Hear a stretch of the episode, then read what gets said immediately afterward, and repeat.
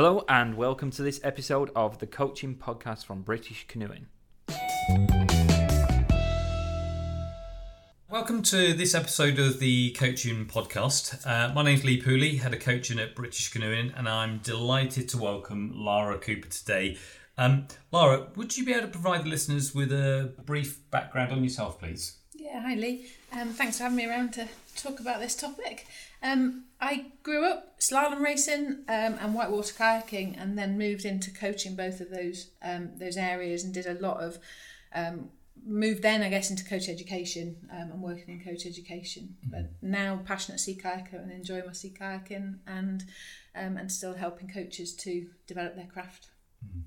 Yeah, you know, one of the things I'm you know really sort of passionate about is you know that you we work alongside really closely in terms of developing the the, the suite of uh, new coaching awards. And uh, one of the big areas uh, that's been worked on in, in the last sort of three years is the educational philosophy. And you know it's embedded into all the stuff that we, we, we, we've been creating.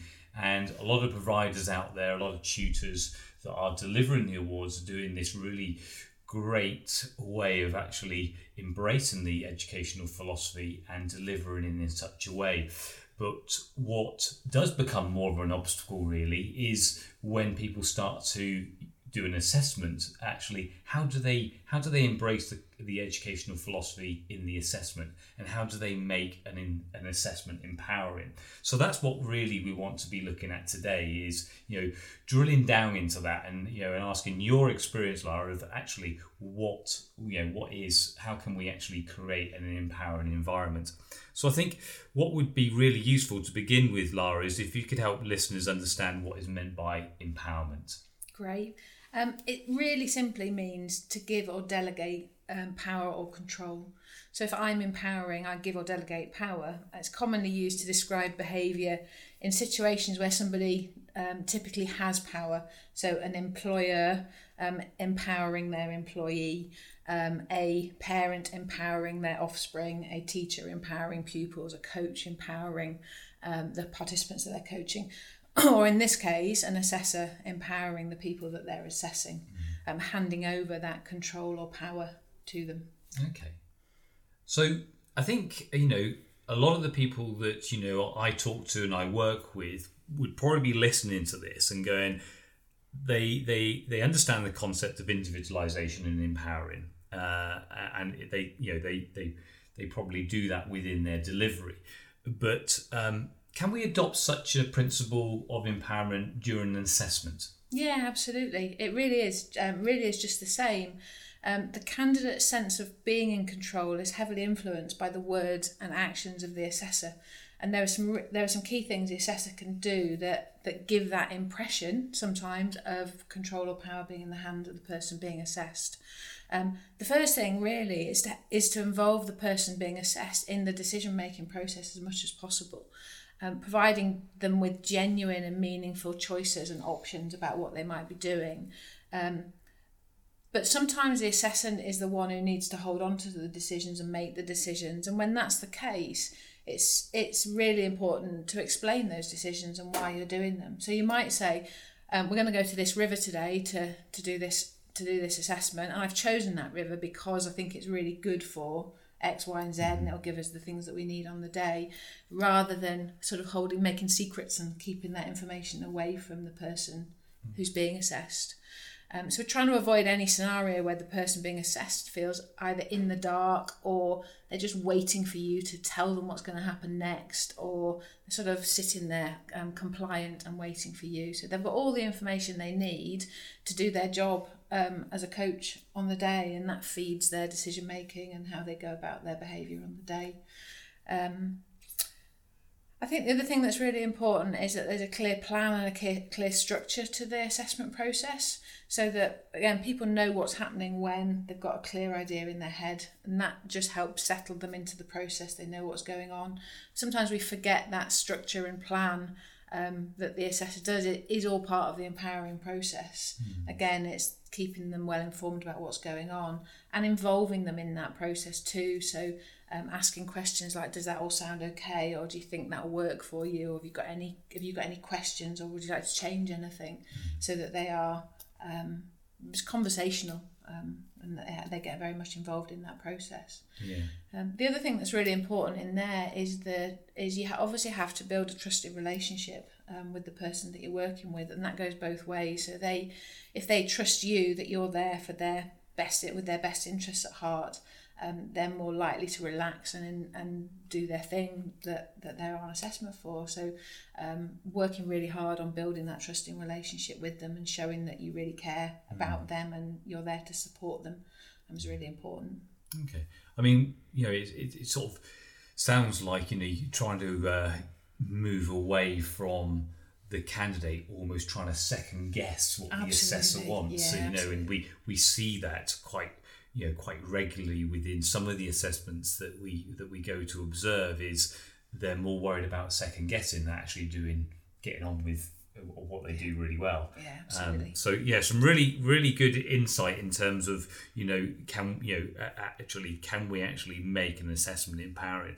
But I think what would be really interesting, Lara, is is so what are the benefits uh, of an assessor changing what they normally do and adopt an empowering approach? Great question. Um, the potential benefits of an empowering approach are really significant. Um, the people being assessed are more likely to perform their best. So that's like we can't argue with. That's what we want ultimately is to see what they see what they're doing um, and see the see an authentic version of what they're doing. Um, they're more likely to feel positive about the experience, to walk away having felt like it was an enjoyable day on the water um, with their assessor um, and for it to raise their confidence and motivate them moving forwards.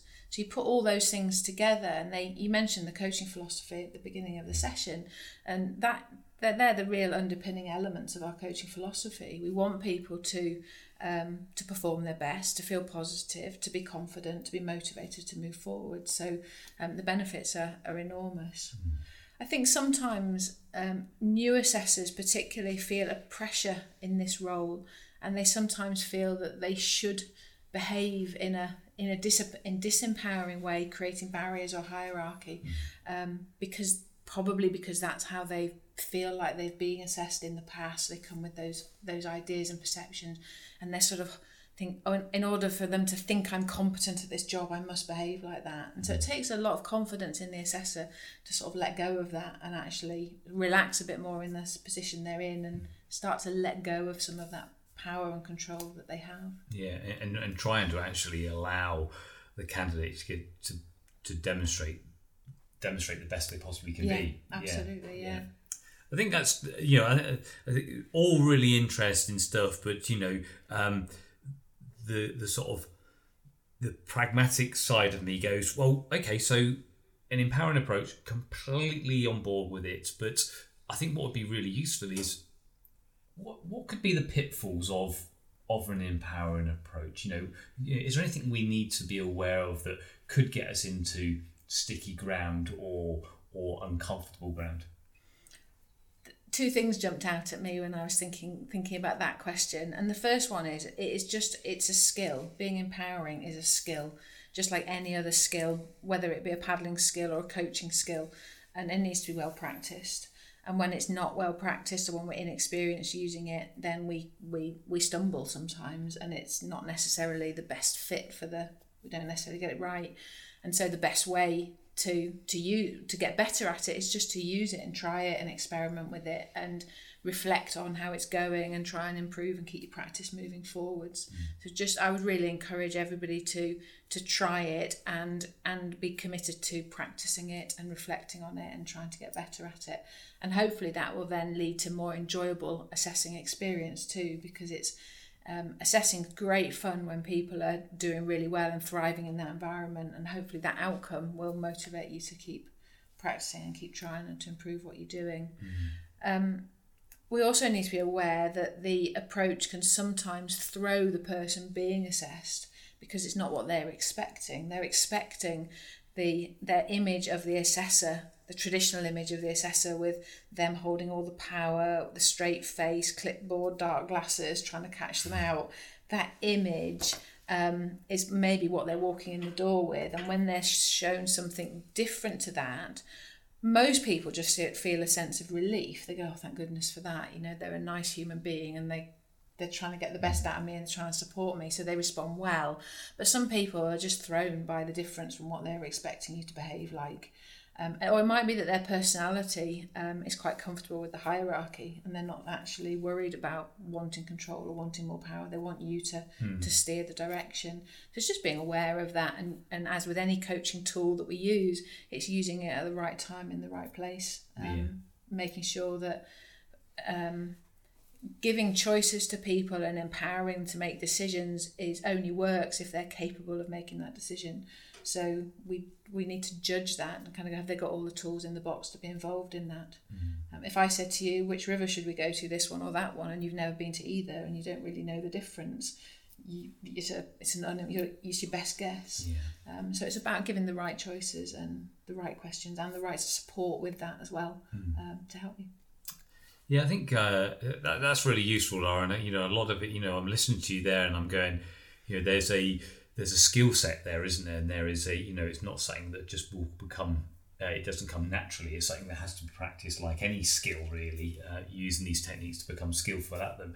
Um, but also, you know, what when I was listening to you, I was thinking, you know, the the the importance of emotional intelligence as well, and picking up on those cues. And I think something that probably we'll do later on in the series of podcasts is that we can look at emotional intelligence to to maybe help support uh, some of people uh, using these empowering approaches. That'd be great. Yeah, really nice, nice follow on. Yeah.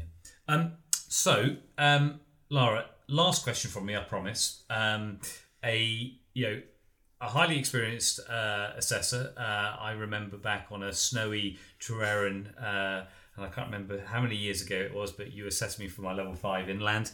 Um, and I think what would be really useful is if you can provide some examples in context of of an empowering approach and the outcomes of this. So, you know, if you delve back into your memory of, of maybe some of the assessments that you've that you've done and how you've used an empowering approach and, and you know within within a context of paddle sport, Yeah, please. sure. I think about that assessment of you those many, many years ago, and I, I think I wonder if I was walking the talk then, and if I was being empowering. I so I know, I think I know more now than I did then, and I've probably still got loads more to learn too. So, yeah, interesting. Um, what I, what I I work really hard to try and influence the tone of the assessment before it starts, being friendly, showing that I genuinely care about the person and I'm interested in them.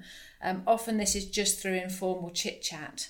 Um, simple things like getting stuck in with helping everyone loading and unloading boats, trying to make me be part of the group and the team, um, not not creating any sense of hierarchy between me and the person on assessment, or if it's a coach coaching participants between me and them. We're all equals. We're all we all get stuck in with the the regular and just loose general chit chat, which sort of settles the tone um, right from the start.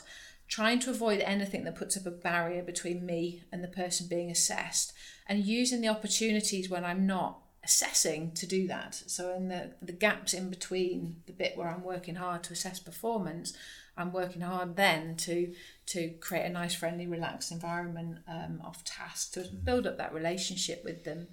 Um, and that then allows me that when I am in my assessor role, I'm perhaps watching them, observing them, that I can do that without the the sense that I'm being threatening um, or intimidating um, because I've laid the foundations beforehand.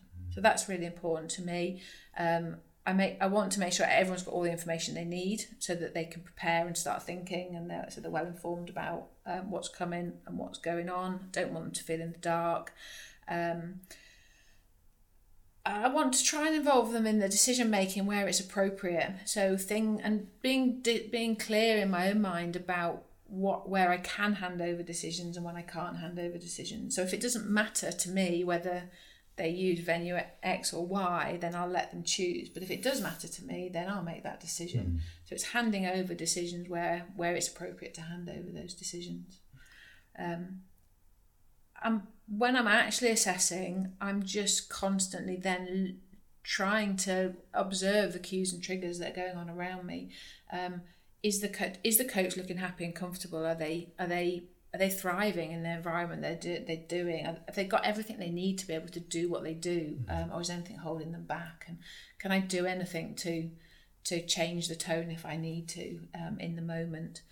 Um, I really enjoy assessing, and lots of people dislike it. Many people step away from it because they don't like the they don't like that assessing role. I really enjoy it.